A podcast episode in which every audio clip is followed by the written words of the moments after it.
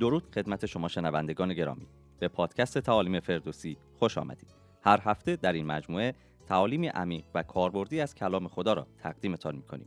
هدف نهایی ما این است که نقشه خدا برای نجات انسانها را در کل کتاب مقدس مشاهده کنیم. با مشاهده نیاز به یک نجات دهنده که در عهد عتیق آشکار گردیده است قادر خواهیم بود که درک بهتری از خبر خوش در عهد جدید به دست آوریم. لطفا ما را در شبکه های اجتماعی دنبال کنید. سوالات نظرات و پیشنهادات خود را از طریق ایمیل و یا در شبکه های اجتماعی برای ما ارسال کنید. همچنین می توانید با مراجعه به وبسایت ما تمامی این تعالیم را به صورت تصویری نیز مشاهده نمایید. دعای ما این است که از شنیدن این پادکست برکت بیابید. این پادکست توسط تیم تعلیمی فردوسی تهیه و تقدیم شما می گردد.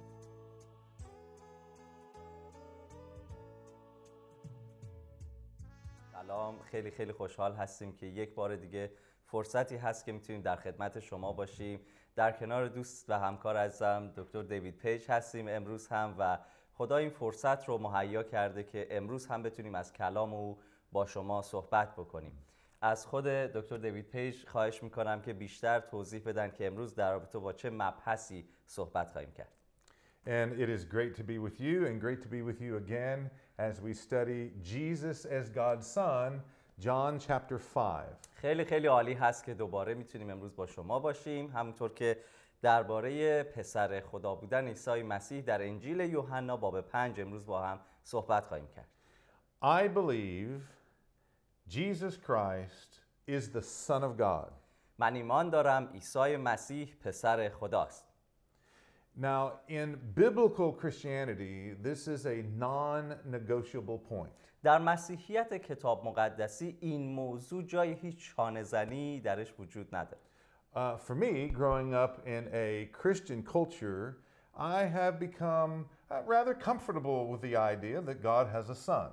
برای من که در یک فضای فرهنگی مسیحی به دنیا آمدم و رشد کردم راحت بوده این ایده برای من پذیرفتنش که خدا پسر داره It's part of my Christian heritage. در حقیقت جز میراث مسیحی من محسوب میشه But to many around the world, in- including Muslims, this is a very difficult idea that God has a son. اما در اکثر جاهای دنیا مخصوصا در بین دوستان مسلمان ما این ایده خیلی ایده سختی هست که خدا پسر داره I have heard that some understand the Trinity to be a product of God's physical intimacy with Mary.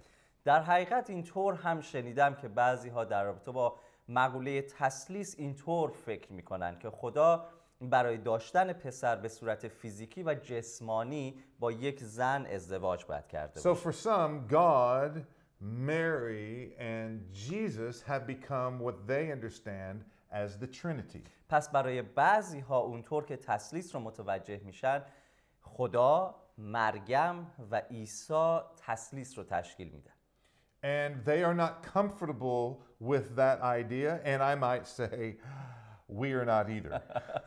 و مردم با این ایده راحت نیستن که خدا با یک زن به صورت جسمانی رابطه ای داشته و پسری به دنیا آمده باید بگم که ما هم همچین منظوری نداریم But this is not what the Bible teaches about the Trinity or about the nature of Jesus Christ. اما در حقیقت خود کتاب مقدس هم هیچ وقت چنین تعلیمی در رابطه با ذات تسلیس و جوهر و ذات عیسی مسیح هم تعلیم نداده So you have that side of the line, and on this side, you have people like uh, Hindis. پس ما در این سمت اه، این ایده رو در ارتباط با تسلیس داریم روی, تر... روی دیگر این داستان دیگران کسانی رو داریم مثل هندوها Yeah, and and people who believe in Hinduism, they they have no trouble believing that God has a son. کسانی که به باورهای هندویسم یا هندو هستند باورهاشون و ایمانشون بر این هست برای اونها هیچ مشکلی وجود نداره که خدا پسر داشته In باشه fact, they teach that everybody is God's در son. حقیقت تعلیم اونها این است که همه ما پسران خدا هستیم For them, God and people are on the same level, and, and Jesus is just uh, kind of advanced uh, more than everybody else. برای اونها انسان و خدا تقریبا در یک سطح هستند و عیسی حالا یک مقدار برتر یا بیشتر از این سطح است Eventually, they say, everyone will become gods. به صورت عمومی اونها میگن همه می‌تونن خدایان باشن So, this idea of God's having a son, the sonship of God, is, is very complicated. بنابراین این ایده پسر خدا بودن و یا اینکه خدا می‌تونه دارای پسر باشه خیلی پیچیده هست Even the Bible teaches many different things about the sonship of God. حتی کلام خدا خیلی چیزهای متفاوتی درباره پسر خدا بودن س- اه، تعلیم میده و درباره اونها صحبت می‌کنه So let's look at four examples together of the different ways the Bible speaks of God's پس با هم به sonship. چهار نمونه از کلام خدا چهار قسمت از کلام خدا به عنوان مثال نگاه می‌کنیم جاهایی که اه، به طور خاص کلام خدا درباره پسر خدا بودن صحبت می‌کنه. So if you'll take your Bibles and turn to the book of Job, chapter 1, اگر به کتاب ایوب باب یک در کتاب مقدساتون برید. And let's look at verse 6 together. به آیه 6 با هم دیگه نگاه بکنیم. ایوب باب یک آیه 6 And could you read that for us, please? روزی پسران خدا آمدند تا به حضور خداوند شرفیاب شوند. شیطان نیز در میان ایشان آمد Do you see in verse 6 where it says, the sons of God came to present themselves? پس می‌بینید که در این آیه 6 از باب یک ایوب میگه روزی پسران خدا آمدند تا به حضور خدا شرفیاب شوند So in this case, it's pretty clear that the sons of God is referring to angelic beings. پس اینجا خیلی مشخص و واضح هست عبارت پسران خدا اشاره به موجوداتی مثل فرشتگان موجودات آسمانی هست Now let's turn all the way back into the New Testament to Matthew chapter 5. حالا بریم به عهد جدید متا باب پنج This is the section of uh, the Beatitudes, which is pretty famous. در این قسمت خوشا به حالها گفته میشه که خیلی معروف هست And if we look at verse, uh, let's see, verse 9. اگر با آیه 9 نگاه بکنید Could you read that for us, please? خوشا به حال صلحجویان زیرا آنان فرزندان خدا خوانده خواهند شد Did you hear that? این رو هم شنیدید Sons of God. Peacemakers are sons of God. صلحجویان که پسران خدا خوانده خواهند شد In the ancient world, most sons did as an occupation, as a job, what their fathers did. در روزگار کهن در اه، روزگار باستان پسران کاری رو و شغلی رو ادامه می‌دادند که عموما پدر اونها داشت So, fishermen fathers produce fishermen sons. بنابراین یک پدر ماهیگیر پسر ماهیگیری رو تربیت می‌کرد Fathers who are bakers produce sons who are bakers. پدرانی که نانوا بودن پسرانی رو تربیت می‌کردن که اونها هم نانوا بودن So, in this passage, a peacemaking God produces children who are also peacemakers. در این متن که خونده شد خدایی که صلح جو هست در حقیقت اه، پسرانی رو تربیت میکنه فرزندانی رو تربیت میکنه که اونها هم صلحجویان هستن So, in, we're not saying that we become like gods. That's what the Hindus teach. We become like gods. We're saying it's a functional category. That the way we function in life is as sons of God is the same way that our Father functions in his role as a peacemaker. بنابراین ما مثل هندوها منظورمون این نیست که ما تبدیل به خدایان میشیم بلکه میگیم از لحاظ عمل کرد ما به شباهت عمل کرد خدا عمل خواهیم کرد So let's look at a third example of the way the Bible uses the term sons of God in a different way. به سومین مثالی در کتاب مقدس نگاه بکنیم که کلام خدا به پسر خدا بودن اشاره می‌کنه And let's look at Exodus chapter 4. به کتاب خروج باب چهار برید Uh, we'll look at verse 22. آیه 22 رو با هم می‌خونیم آنگاه به فرعون بگو خداوند چنین میفرماید اسرائیل پسر من و نخستزاده من است Okay, so in the first example, angelic beings were sons of God. در مثال اول فرشتگان پسران خدا خوانده شدند peacemakers, that's us, those who follow God, are sons of God. صلحجویان به عبارتی ما کسانی که پیرو خدا هستیم اه، پسران خدا فرزندان خدا خوانده شدند And in this case, in Exodus chapter 4, verse 22, the nation of Israel is called the sons of God or the Son of God. در سومین مثال که در اه، خروج باب چهار آیه 22 خونده شد قوم اسرائیل به عنوان پسر خدا معرفی میشه Now, if you'll turn over to Hosea 11, this idea of Israel being the Son of God is shown again. Hosea chapter 11.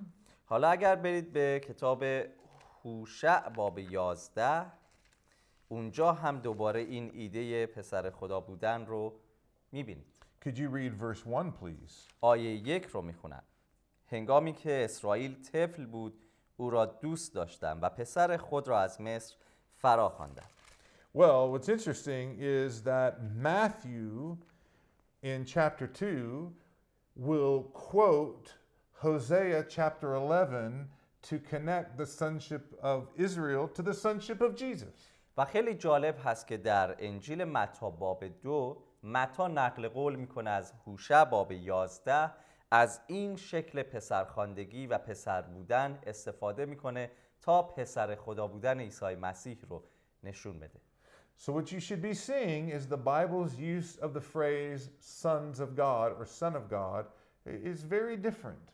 بنابراین آنچه که انتظار داریم که در این چهار مثال شما دیده باشید این هست که در نمونه های از کلام خدا که پسران خدا و یا پسر خدا در کتاب مقدس استفاده شده نمونه ها و جاهای متفاوت و معنی های متفاوتی داره All right, let's look at the fourth way the Bible talks about God's sonship. به چهارمین طریقی که کلام خدا درباره پسر بودن صحبت می‌کنه نگاه کنیم Can you turn to Psalm chapter 2 and let's read verse 12? به مزمور دو برید و اونجا آیه دوازده رو می‌خونیم پسر را ببوسید مبادا به خشم آید و در راه هلاک شوید زیرا خشم او به دمی افروخته می شود خوشا به حال همه آنان که به او پناه می‌برند.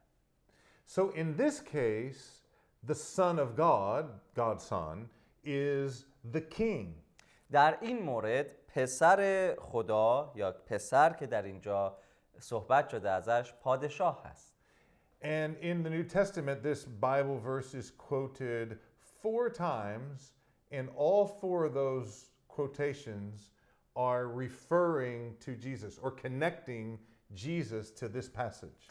در عهد جدید چهار بار این آیه نقل قول میشه و هر چهار باری که نویسندگان عهد جدید از این آیه در مزمور دو نقل قول میکنن اون رو به عیسی مسیح و پسر خدا بودن او ربط میدن So, so far, we've learned that the Son of God is used to describe angel, uh, angelic beings, peacemakers, the nation of Israel, and the king.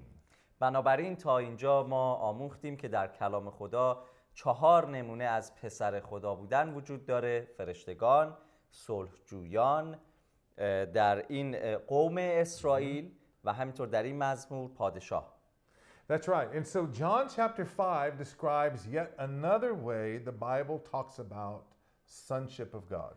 همینطور در یوحنا باب پنج به طریق دیگری کلام خدا پسر خدا بودن عیسی مسیح رو توضیح میده So, let's turn together to John chapter 5. پس با هم به یوحنا باب پنج بریم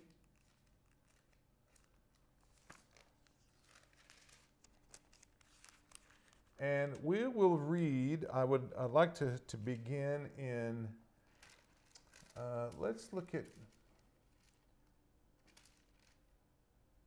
let's start in verse 16 and let's read through verse 29. از آیه 16 از یوحنا 5 شروع میکنیم به خوندن و تا آیه 29 پیش میریم به همین سبب بود که یهودیان عیسی را آزار می‌کردند زیرا در شبات دست به چنین کارها می‌زد. پاسخ عیسی این بود که پدر من هنوز کار می‌کند من نیز کار می‌کنم. از همین رو یهودیان بیش از پیش در صدد قتل او برآمدند زیرا نه تنها شبات را می شکست بلکه خدا را نیز پدر خود می‌خوان و خود را با خدا برابر می ساخت پاسخ عیسی چنین بود آمین آمین به شما می‌گویم که پسر از خود کاری نمی‌تواند کرد مگر کارهایی که می‌بیند پدرش انجام می‌دهد. زیرا هرچه پدر می‌کند پسر نیز می‌کند. زیرا پدر پسر را دوست میدارد و هر آنچه را می‌کند به او مینمایاند. و کارهای بزرگتر از این نیز به او خواهد نمایانید تا به شگفت آیید.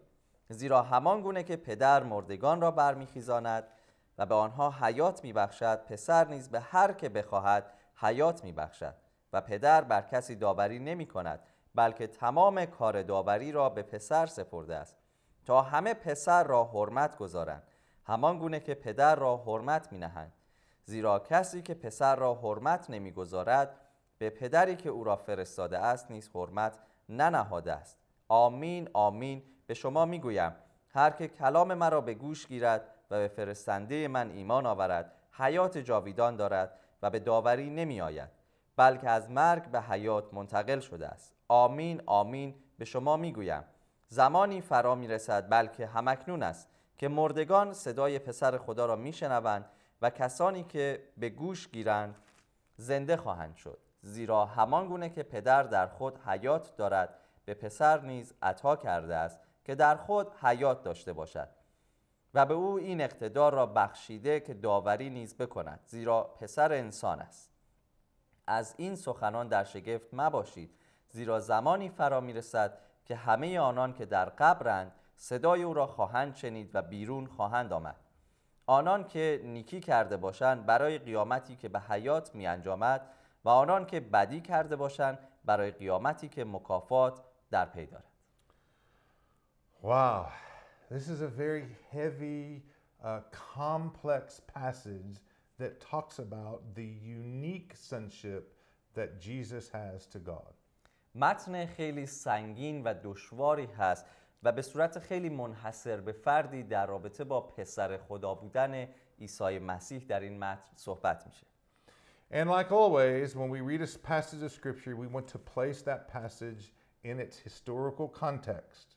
و مثل همیشه وقتی یک متن رو از کلام خدا مطالعه می‌کنیم همیشه می‌خوایم این متن رو در زمینه و فضای تاریخی اون قرار بدیم In this case, the context is that Jesus has healed a man on Sabbath day. در این متن فضا به این صورت هست که عیسی مردی رو در روز شبات یا سبت شفا داد So let's just walk through this passage together, beginning in chapter 5, verse 1. پس با همدیگه به این متن بریم و این بار از باب پنج یوحنا باب پنج آیه یک آغاز می‌کنیم So Jesus is in Jerusalem. عیسی در اورشلیم هست Uh, in verse 2, it says he is passing by the, the pool uh, there in Jerusalem. در آیه دو میگه از کنار حوزی در اورشلیم عبور می‌کنه And there are a number of people who are sick that are laying next to the pool. و گروهی بسیار که بیمار هستن در کنار این حوز دراز کشیدن اونجا هستن And verse 5, verse 5 tells us that there's a man who for 38 years has been unable to move. آیه پنج به ما میگه مردی آنجا بود که 38 سال زمینگیر بود و نمی‌تونست حرکت کنه And so the Bible says that Jesus heals the man. و کلام خدا میگه که عیسی این مرد رو شفا داد And in verse uh, 9, the last sentence there says, Now the day was Sabbath.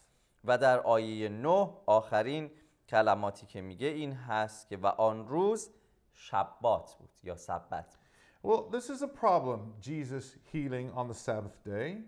خب یه مشکلی هست که عیسی در روز سبت شفا میده Uh, Jesus is living in the first century where the Jews are, um, are managing the way people know and obey the law.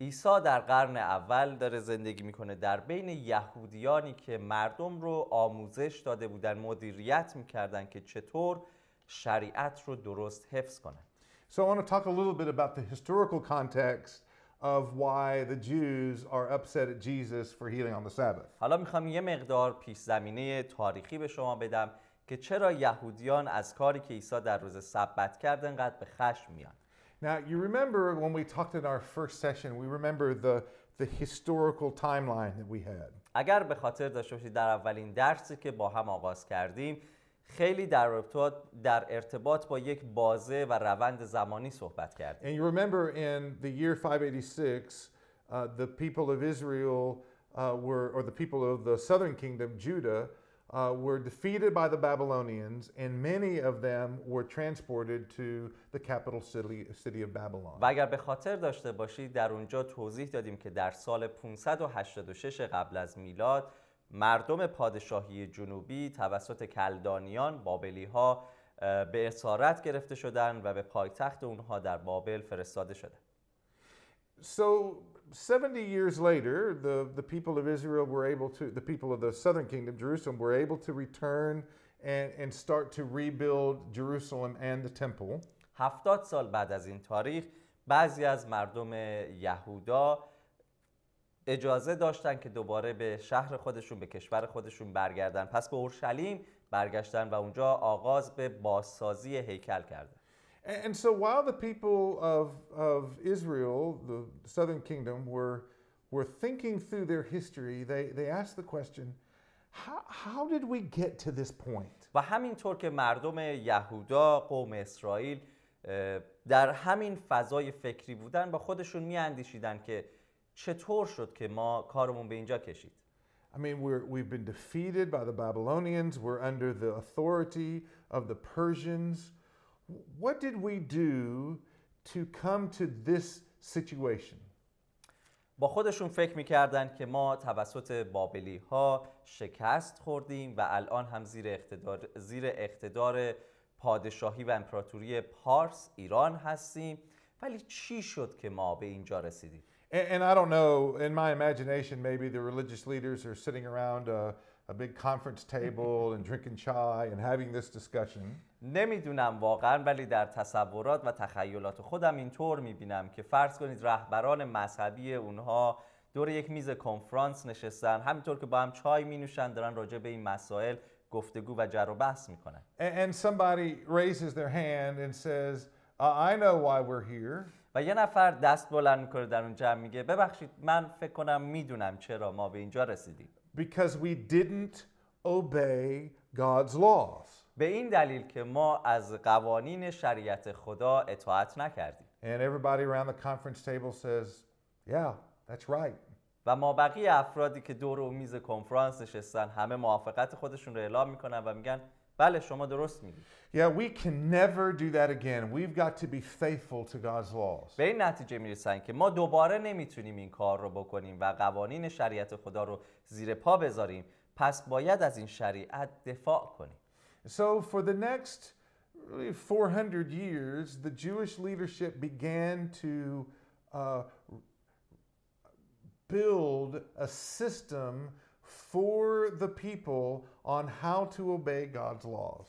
بنابراین برای نزدیک به 400 سال بعد از این رهبران مذهبی سیستمی رو پایگذاری می‌کنن که با حفظ این سیستم شما دوباره قوانین شریعت رو زیر پا نخواهید گذاشت A- And one of the laws that they, they took seriously about managing for the people was keeping the Sabbath law. و یکی از قوانینی که خیلی مردم نسبت به حفظ اون جدی فکر می‌کردن و سفت و سخت گرفته می‌شد این قانون.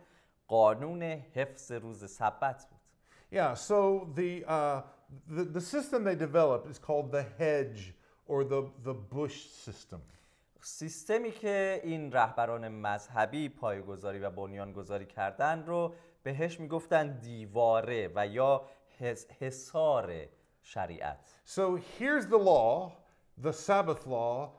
Honor the Sabbath day, keep it holy. That's the law that comes from God. بنابراین قانونی که از طرف خدا حکمی که از جانب خدا داده شده بود این بود که روز سبت را مقدس بدانید و در اون کار نکنید این قانونی بود که خدا داده بود Well, the people say, well, h- how do you do that? In, in daily life, how do we keep the Sabbath law? بنابراین مردم با خودشون فکر می‌کردن در زندگی روزمره خودشون وقتی به روز سبت می‌رسن چطور باید این قانون رو درست حفظ کنن So the Jewish leadership, the religious leaders, would build around that law a number of other laws that would help them understand how to keep that law. بنابراین رهبران یهودی دور این قانون اصلی و حکم اصلی قوانین متفرقه دیگری قرار می‌دادند که این قوانین از قانون و حکم اصلی محافظت می‌کرد So if you didn't break the hedge, if you kept the outside hedge of the, the law, then surely the inside law would be protected. You wouldn't violate that law. بنابراین اگر شما از این دیوارها و حصار که دور قانون و شریعت در حقیقت حکم خدا قرار داده شده بود عبور نمی کردید از اونها تخطی نمی کردید می‌تونستید مطمئن باشید که قانون و حکم خدا رو حفظ کردید. So this is the nature of the conflict that we see in verse 16. Can you read that for us, please? بنابراین این ذات و ریشه مشکلی هست که در آیه 16 ما مشاهده می‌کنیم. من اون آیه رو می‌خونم. به همین سبب بود که یهودیان عیسی را آزار می‌کردند زیرا در شبات دست به چنین کارها می‌زد. So this is a challenge to the way religious leaders understand Sabbath law. بنابراین یک چالشی وجود داشت که رهبران یهودی درکی از روز شبات داشتند So Jesus' response when he says in verse 17, My Father is working until now, and I am working, that statement is a challenge to their understanding of the authority of God's laws. بنابراین در آیه 17 وقتی که عیسی پاسخ میده که پدر من هنوز کار می‌کند و من نیز کار می‌کنم این درک و دانشی رو که اونها از روز شبات داشتن رو بدجور به چالش می‌کشید So in this case, the Son insists that he has the right to do whatever God the Father does. در این مورد عیسی خودش رو به عنوان پسری معرفی می‌کنه که تمام حق و حقوقی رو که پدر برای انجام یک کار دارا هست او نیز داراست So Jesus heals a man on Sabbath. بنابراین عیسی مردی رو در روز شبات شفا میده The religious leaders challenge Jesus. رهبران مذهبی عیسی را به چالش میارن And when Jesus was challenged, he could have responded another way. و وقتی که عیسی اینطور به چالش کشیده میشه می‌تونست جور دیگری پاسخ بده. For example, به عنوان مثال Jesus could have said this. مثلا عیسی می‌تونست اینطور پاسخ بده. You religious leaders, you have understood the, the Sabbath laws very badly.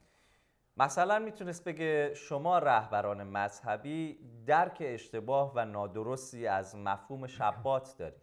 Six days of work, one day of rest.